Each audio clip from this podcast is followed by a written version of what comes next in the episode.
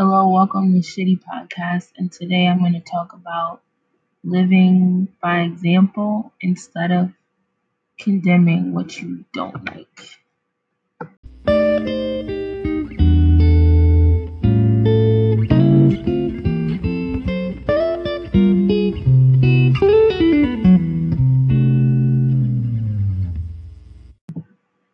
So in the last episode, I was kind of touched on, is a little all over the place, but I was my point was mainly to focus on the fact that a lot of people who call themselves Christians, and this is a lot of Christians over periods of time, part of the reason that I stayed away, put a lot of energy and effort on condemning people and making people feel guilty. And they do this with scripture, which I think is even worse than if you just try to, guilt trip somebody using their own life. I think it's a lot worse to try to make it like, well, if you're trying to use scripture to guilt trip somebody, you're basically trying to say, well, it's almost like you're saying God hates you. God hates that. Jesus hates you. These people who love that are supposed to love everybody hate you because you're just that bad. I definitely think that's kind of the feeling people get when they feel condemned or get condemned by a Christian or by a church. So I think the issue, using scripture as a way of making someone feel guilty, I don't think that's a good approach. I think it's much more meaningful to use your own life as an example. So, like, for example, I've never smoked cigarettes. So if I see somebody on the street and I go up to them, I go, you shouldn't be smoking cigarettes.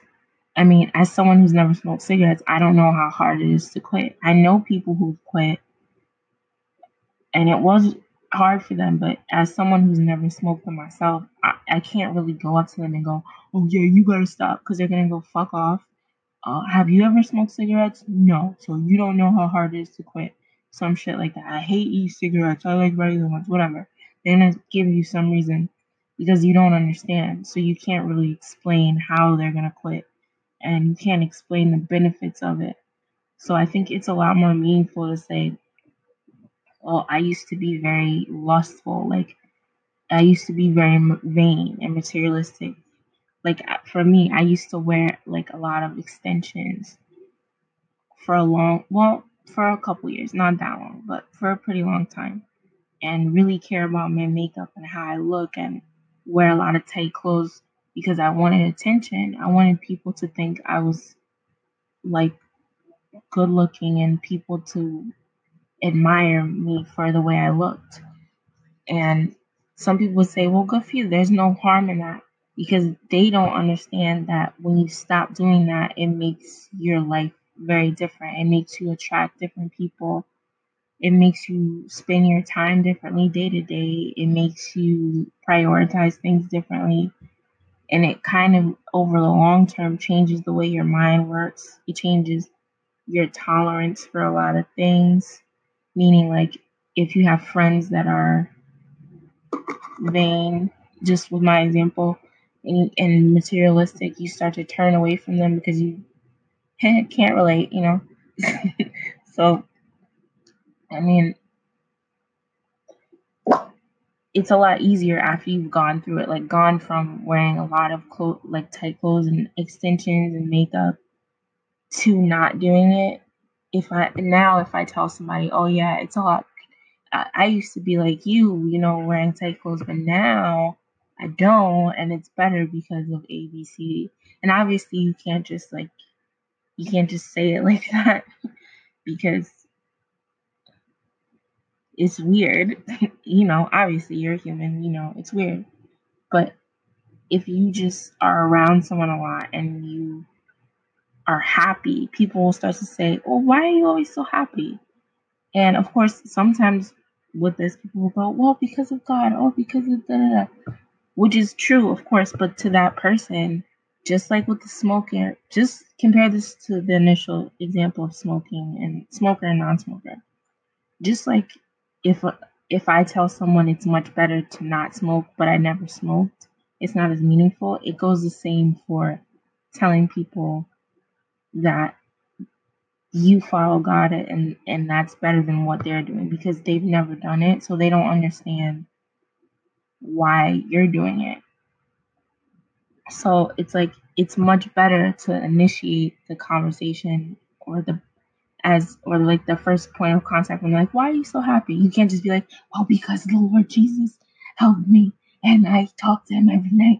Because, you know, to somebody who doesn't believe, that's too much. They're not going to understand what you're saying. It's just like in my episode about the subway preacher. It doesn't matter what language you're talking, they're not going to understand you. If they're not a believer, they're not going to understand you. And it's not a condescending thing. It's just true because they just don't devote the time to it. There's a lot of studying that goes into being a follower of the Bible, a lot. I know, like every day I read it and I study it, or I think about it and I challenge my own beliefs and try to do more research on my doubts. So it's not something that they're just gonna get, and that's okay. There's nothing wrong with it. But I just think a lot of people who are very proud to be Christian, or maybe to an extent like false flag Christians, not true followers of the Bible, but go to church every Sunday and are claim Christianity. I think sometimes they scare people away with that. Why are you always so happy? Oh, because I follow Jesus. Now people think you're crazy because they don't understand what that means. So I think it's much better to say, well, you know, when I was younger, I mean, I'm saying it in a corny way, but somebody says, why are you happy all the time? I'll say, I didn't used to always be happy. I used to be very angry and, depressed all the time. But the reason I felt like that was because I was very focused on material things, like the way I looked and the money I had, and just making my life seem like it's better than other people. Now that is relatable. That's something anyone who has been alive long enough will understand. Like as an adult, anyone who's had to pay for their own anything will understand that kind of feeling of like, oh, I want my life to be good. I want to have something cool to put on Instagram. Like, people are going to understand what you mean when you say that. They're going to be like, wow, like, that's cool. I wish I could be like that. And then, see, and that's not the point where you start talking about the Bible either, because you're going to scare them away because they don't get it. They're not at that point yet. That's what people need to understand. If you're really a Christian, and it's funny because that's how Jesus used to talk to people. Just, I mean, it wasn't all the time. Even when he used to say stuff where he was like, well, he would directly reference God or directly reference heaven, he was still giving them some kind of general kind of statement that could apply to something broader in a lot of different cases. It's just like for example, or even just in the Bible, what does it profit the man to inherit the world but lose his soul? That's something that somebody could relate to without being religious or reading the Bible. What is it if you have everything in the world but you lose your soul? And soul just as something that makes you lose that and you feel like nothing. What will it matter if you have everything if you're not happy? So I just feel like it's important to connect with people on that level, because even if you can't get them to ever consider reading the Bible, you're gonna make their lives better by helping them to turn away from sin, which is the flesh and the physical world. That's all the sin. That's the sin. Getting caught up. All of the sins involve getting caught up in the physical world. That's what they involve. That's what they're about. That's what they're trying to cover. So, and I really want to make a point to always mention that I am not against gay people at all. Like, I know I keep saying it, but I really want people to understand that when I'm saying sin, I'm not talking about, let's leave Leviticus out of it. That's what I'm going to say. So when you tell someone turn away from sin, it's not, you could be dealing with somebody who really could benefit from being less vain. They could have so much plastic surgery, so much Botox that they're killing themselves. And if you tell that person turn away from sin, they're not going to listen to you. But if you meet them at their level and try to help them with what they're struggling with, which is their self-esteem and their self-image, and help them to realize that they're fine how they are, eventually you can teach them, well, this is what God said. This is what the Bible says. You're fine how you are. And so I know there's probably someone listening to this who want to twist what I'm saying and think, oh, that's like brainwashing. It's not, you know what? It is a little bit like brainwashing but the truth is the truth. If I'm telling you something that helps you, but I'm leaving out all of the fact that I learned that from the Bible, and then eventually I tell you it's from the Bible, now you're going to associate the information I told you with the information that's in the Bible. And that's just true. It's just, I can't tell you right away that it's from the Bible, because then you're not going to want to hear it. And that's the fucked up part. And that's the reason I believe in the Bible so much, because that is so true. If I can go up to almost anyone in the street, almost pretty much anyone, and I live in New York City, so there's a lot of people to choose from. I could go to Wall Street, I could go to the hood, I could go to anywhere.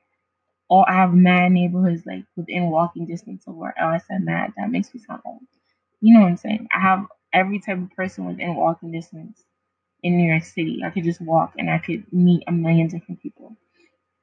If I ask any of those people about something they're struggling with, I can give any of them, any person that brings up anything, I can give any of them advice from the Bible without referencing it, and they'll think that it's amazing advice. They'll think it's great advice. They'll think it's great that I said it. It'll help them if they follow it. If they decide to follow it, it will help them.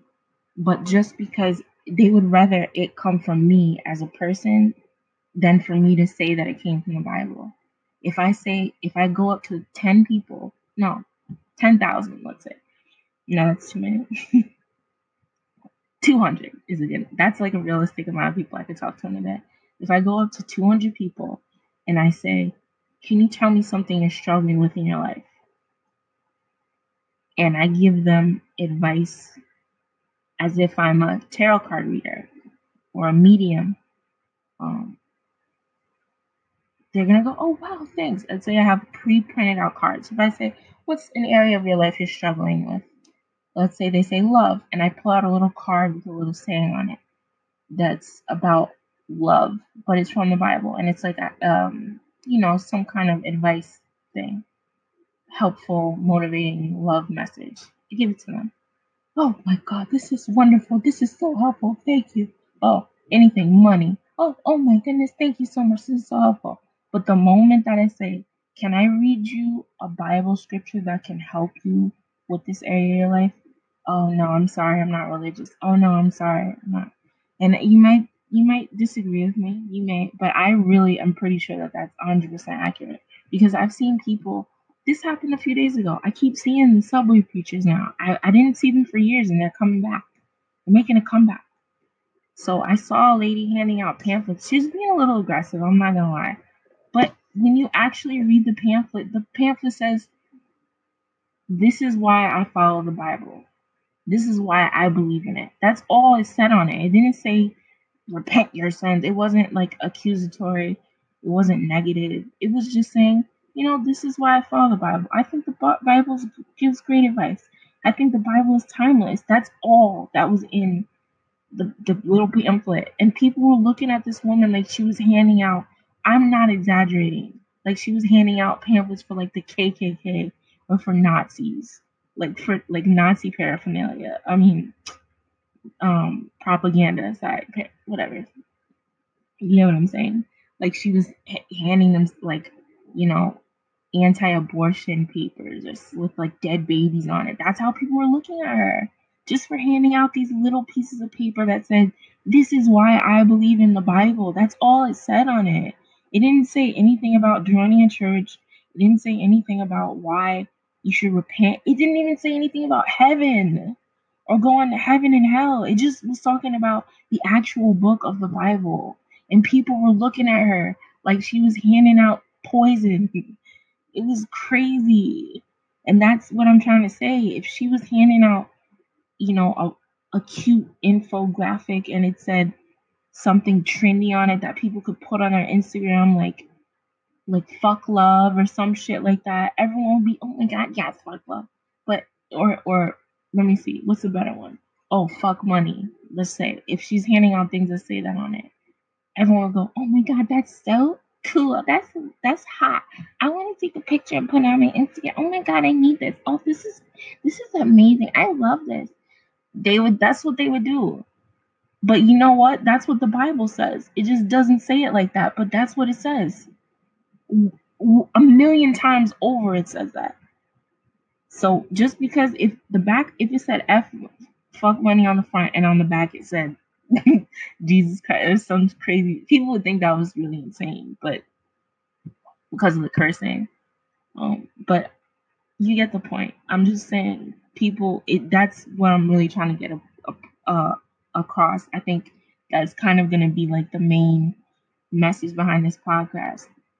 Just because you meet bad Christians and just because you feel like there's something weird about religion and weird about the Bible doesn't mean that's what it actually is.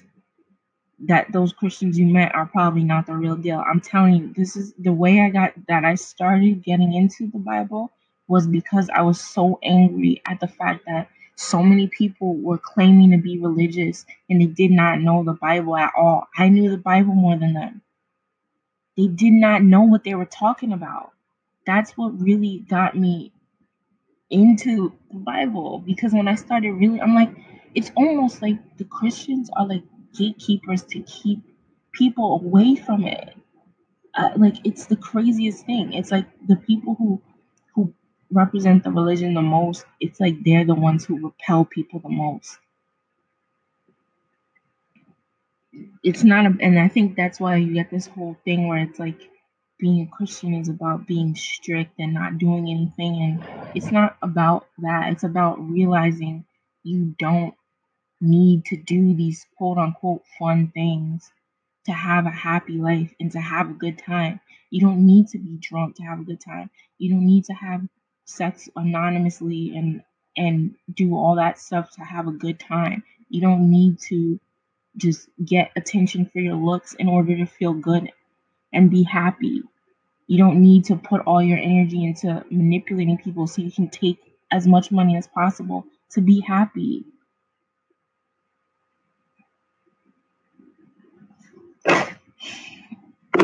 That's the point I'm trying to get across. It's not about, oh, Christians just don't do anything and they're straight edge and they're just losers and they just don't, like, people who I just wish there was something else I could say besides Christians.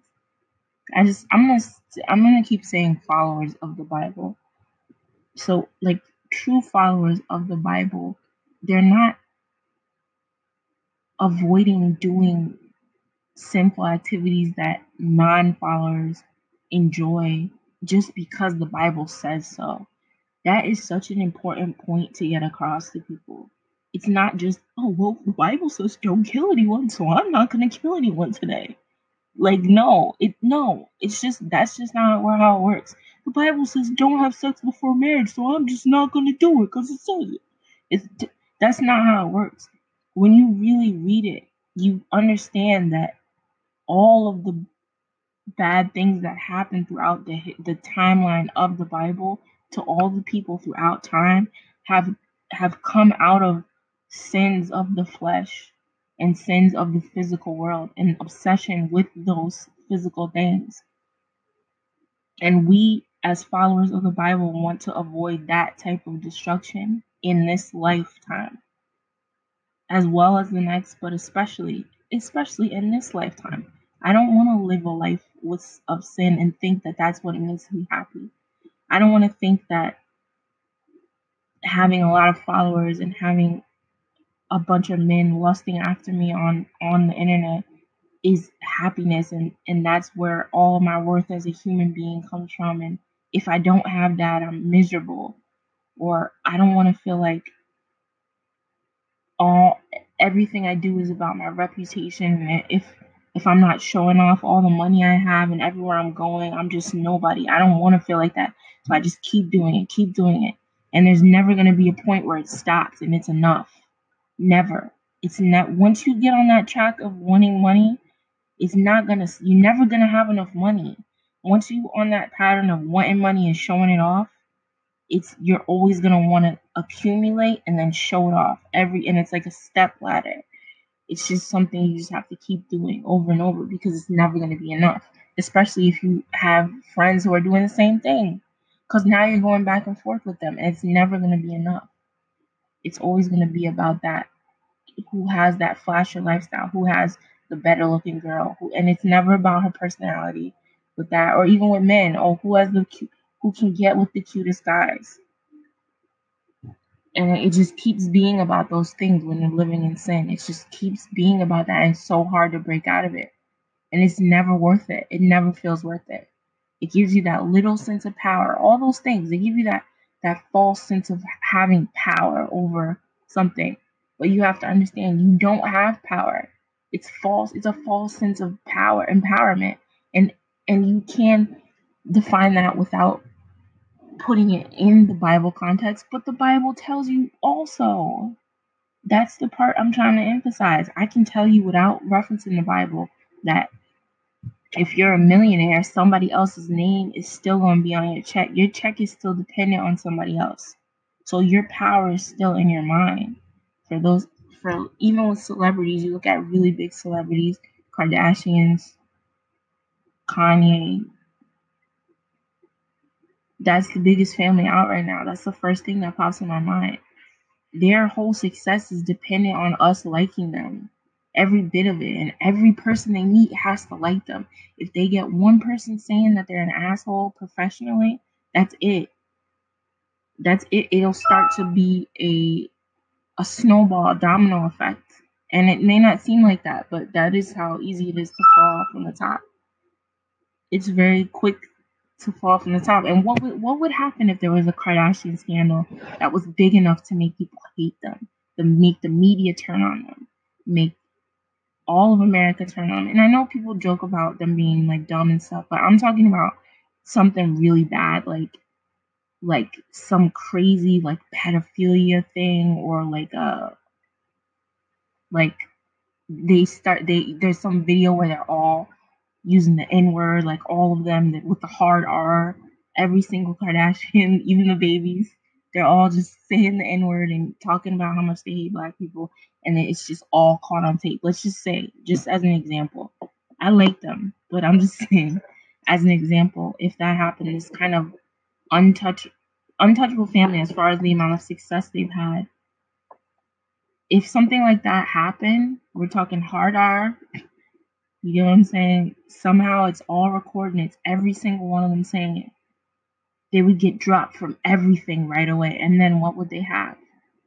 They would have, of course they would have the money that they already had. It's not like their account would go to zero. But they would lose all of those things that make them feel powerful. Because the things that make them feel powerful are based off of the material world. I'm not saying this to say it's bad to be successful. But this is why it's dangerous to make that like your main goal in life. So that I feel bad. I really like them. I'm just using it as an example of how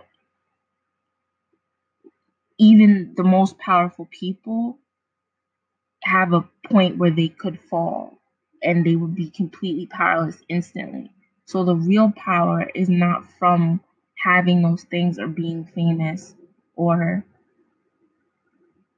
being wealthy, having a lot of followers, having a high position at your job, owning a company. Your power is not in those things. That's my point with that Kardashian example. your power is not in that. That all of those things can be taken away.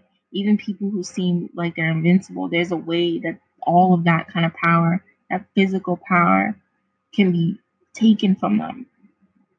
And the only one who really has the power is God. And you can say, oh, but I don't believe in God. So what do you mean? So then if you don't believe in God, who has the power? If you don't believe in God, no one. No one has any power on this earth. No man, no woman, no physical being on this earth has true power. You're just trying to get the illusion of power. You're never gonna really be powerful. That definition that you tell yourself of, oh, I'm in charge. I'm in charge of everyone in the company. I'm powerful. You're never gonna be that. You're gonna keep chasing it, and you're never gonna have it because it doesn't exist. In the physical world, you cannot have that power. You can say, if you don't believe in God, everything I'm saying is still true. That power that you chase with your, trying to obtain a bunch of degrees and it's not even really degrees. But that can be it too.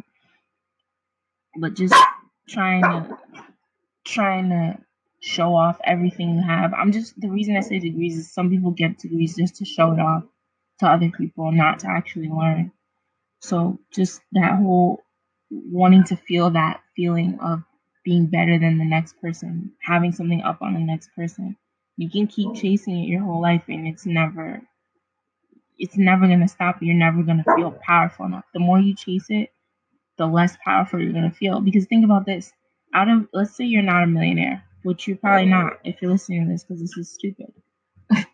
But if you're not a millionaire right now, if you have like under $10,000 in your bank account and all your friends have that same amount, once you make $100,000, you're going to feel like you're the shit. Once you make your first $100,000, you're going to be like, oh my God, I'm rich, because all your friends make $10,000 or whatever, $5,000 and below, let's say. And now you make $100,000. So now you're like, oh, I'm past all my friends. So you feel so successful. You're like the successful friend that they show to their other friends. But then once you make $100,000, you start making different friends. And guess what? Now your friends are millionaires. So now they might have just hit their first million. Now you're trying to hit the first million because you want to keep up with your friends. And then what? You hit your first million. Guess what? Now you got different friends. And now with your first million friends, you're the head of the pack, because you're almost in the multi-millions. You're almost hitting like 5 million. So now you got to impress the people who are making 10 million when you're almost hitting 5. Then when you hit 10, you got to impress the people making $100 million. And then once you go to 100 million, you got to impress the billionaires. Or maybe even before that, you got to impress the people who are making 500 million. And then the billionaires, so that you can feel good enough. And then what? You're probably never going to make it to the billionaire. No, there's like no billionaires in the world. You'll probably never even make it there. So how are you going to feel? You're just going to keep chasing that billionaire status until you die. The end. That's how everything is. With anything of the flesh is like that, vanity. You're going to keep trying to look the best out of your 20-year-old friends, and then you're going to age out. And you're going to keep trying to look the best out of your 30-year friends. And eventually you're not going to, any 20-year-old is going to look better than you. Once you hit like 70, there's only so much you can do. Like there's some decent looking 70-year-olds, but they look 50. So the 20-year-olds still look better than them. Like once you hit 60, that's it for your looks, period. Even if you're good looking, basically any 20-year-old looks better than you. Like to a man, as a woman. It's different. We know it's different for men, but you know what I'm saying? Because old guys, younger girls like old guys. But still, even with that, there's a certain age you're going to hit where you're just going to be old. And you're not going to be like sexually attractive. And so what are you going to do then? What if all your friends were just friends with you because of how you looked? What are you going to do when you hit that next age bracket? And none of your friends care about how they look. They're just trying to stay alive. But you know what I'm saying? You just, all of those things you chase, it's not really worth it. You should be chasing God. And if you don't believe in God, I don't know how you could not believe in God, but if you don't, you should be chasing things bigger than yourself. You shouldn't be chasing things that are temporary. And I know the defense to that is, well, I'm young now. I want to enjoy now. It's still empty now. Like, I saw, this was on Twitter. It was like, somebody was like, getting married at 23 is like leaving the club at 9 p.m. And somebody replied to it and was like, not everybody likes the club. Like, there's some people who are 16 and they don't like doing stupid shit, or they don't like doing whole shit. They just don't, they're just never going to go through that phase because they just know better naturally. But there's some people that have to go through that so they can learn that it ain't shit, because it ain't shit.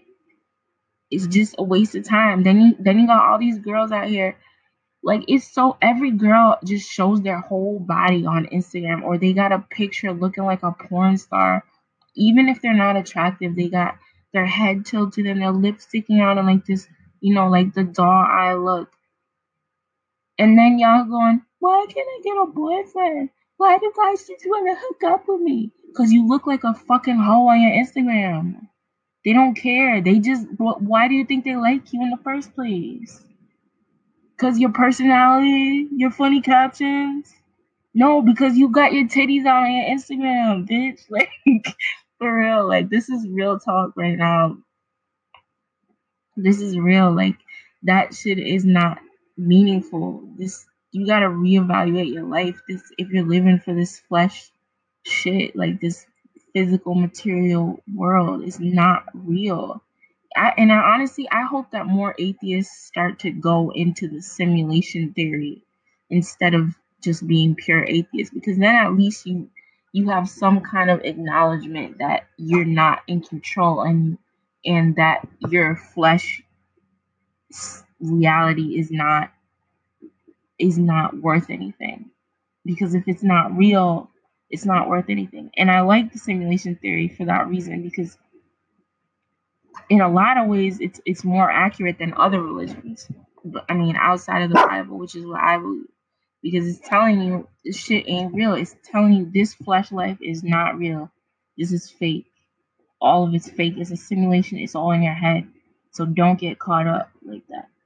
Pursue what you want to pursue. Live your life for you. And that's what that is saying, the simulation theory. There's something a little... Well, the interesting thing about it is you would think, oh, it's a little bit... Maybe it's like satanic or something. But because a lot of Satanism has to do with serving the self. Doing what you want to do. And having like demons help you do the things you want to do. But I think with the simulation theory... I like the emptiness of it, like the whole concept that even if, so under the simulation theory, if you're somebody who really wants to accumulate a lot of wealth, it becomes meaningless because it just becomes something you do. It doesn't become something you're obsessed with. Whereas with Satanism, it's like you worship the money and the feeling, the power that comes with it. But with simulation theory, it's more like, if you want to make money, go ahead, but it's all thing. It's not real. It's just numbers, you know. It's that kind of thing, and I feel like that's actually closer to the Bible than Satanism, even though it, you know, it kind of teeters a line, like almost like a line in between. But yeah, I just want people to understand that this flesh world, this so-called reality is not. Don't feed into it. That's the most important thing. Regardless of your beliefs, I think you should read the Bible because it worked for me. If it didn't work for me, I wouldn't tell other people to read it. There's a lot of good information in it. A lot of tools that you can use to become somebody who is not of this physical world. That's what I'm all about. The start of me getting into the Bible this deeply was when I was involved in New Age. You know what? Maybe I'll save that for another episode because it's kind of a lot. So stay tuned for the next episode where I talk about ascension.